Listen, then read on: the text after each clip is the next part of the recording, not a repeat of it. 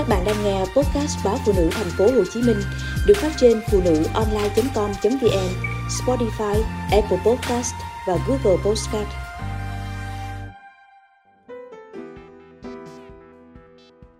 Không dám lấy chồng lần nữa.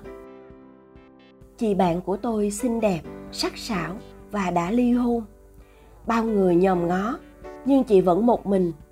Nếu có ai hỏi, chị cười lớn.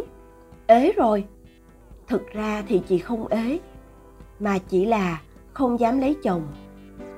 Sau cuộc hôn nhân lần đầu tiên gãy đổ vì chồng trăng hoa, một mình chị nuôi con gái. Đàn ông theo đuổi chị rất nhiều, nhưng chị vẫn một mình lẻ bóng, bởi nhìn đâu cũng thấy nguy cơ. Thật ra thì sau ly hôn chị cũng có vài mối tình, nhưng chẳng đi đến đâu. Chị nói cũng thấy buồn, giá mà có hai mình có lẽ sẽ bớt cô đơn, hiu quạnh.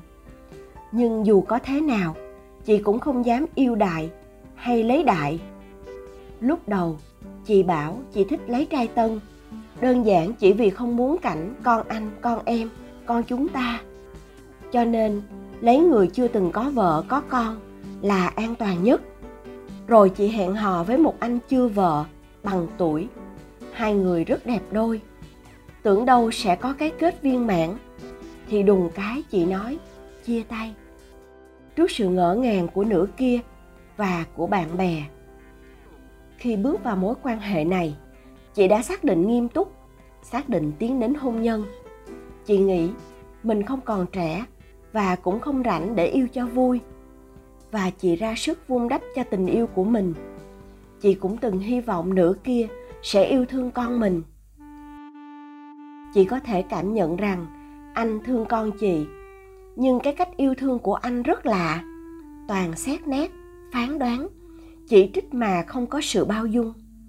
Chị kết luận, bởi vì anh chưa bao giờ có con, nên không biết cách yêu thương một đứa trẻ. Thế là chia tay. Rồi chị yêu lần thứ hai, vì đã có kinh nghiệm. Lần này, chị chọn một người đã ly hôn. Chị nhớ, ai đó đã nói rằng đàn ông ly hôn lần đầu là báu vật, lần thứ hai là thứ vứt đi. Với người đàn ông này, chị hy vọng sẽ có cái kết viên mãn. Đặc biệt là chị biết rằng anh rất thương con. Trong mắt chị, người đàn ông thương con luôn là người tốt. Chị cũng biết rằng sau ngày ly hôn, anh ra đi và để lại hết tài sản cho vợ con. Vì mình là đàn ông, thế nào cũng được sự hy sinh đó của anh khiến chị động lòng. Chị yêu và tôn trọng anh bởi điều đó. Cứ nghĩ lần này chị chọn được người đàn ông tốt sẽ có cái kết viên mãn. Vì thật sự chị muốn đi bước nữa. Khi nghĩ mai này con cái lớn lên, có cuộc sống riêng, chị sẽ một mình hiu quạnh. Lúc đó, tuổi già sòng sọc kéo đến, chị sẽ cô đơn đến giường nào. Vậy nhưng lần này vấn đề lại đến từ một mối quan hệ với vợ cũ của anh. Bất cứ chuyện gì, vợ cũ cũng réo anh, từ hư bóng đèn, hư ống nước, hư cánh cửa, cho đến những chuyện lớn hơn như ký giấy tờ, sửa nhà. Ngay cả việc đóng hóa đơn tiền điện nước, vợ cũ cũng gọi cho anh. Con gái đi học, vợ cũ giao cho anh nhiệm vụ đưa đón. Vợ cũ thỉnh thoảng gọi yêu cầu anh đi chợ, nấu cơm, cho con ăn, vì tăng ca nên về trễ. Anh bảo, anh làm tất cả những điều đó vì con. Nhưng sao chị thấy khó chịu vô cùng?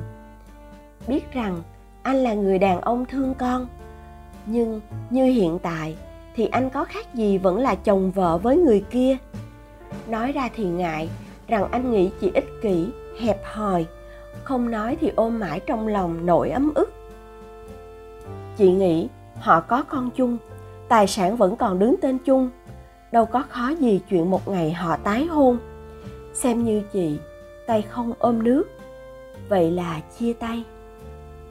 Sau hai lần yêu, hai lần xác định sẽ đi đến hôn nhân, chị bảo, nếu lần này không gặp người đàn ông hóa vợ, thì có lẽ mãi mãi chị cũng không dám lấy chồng.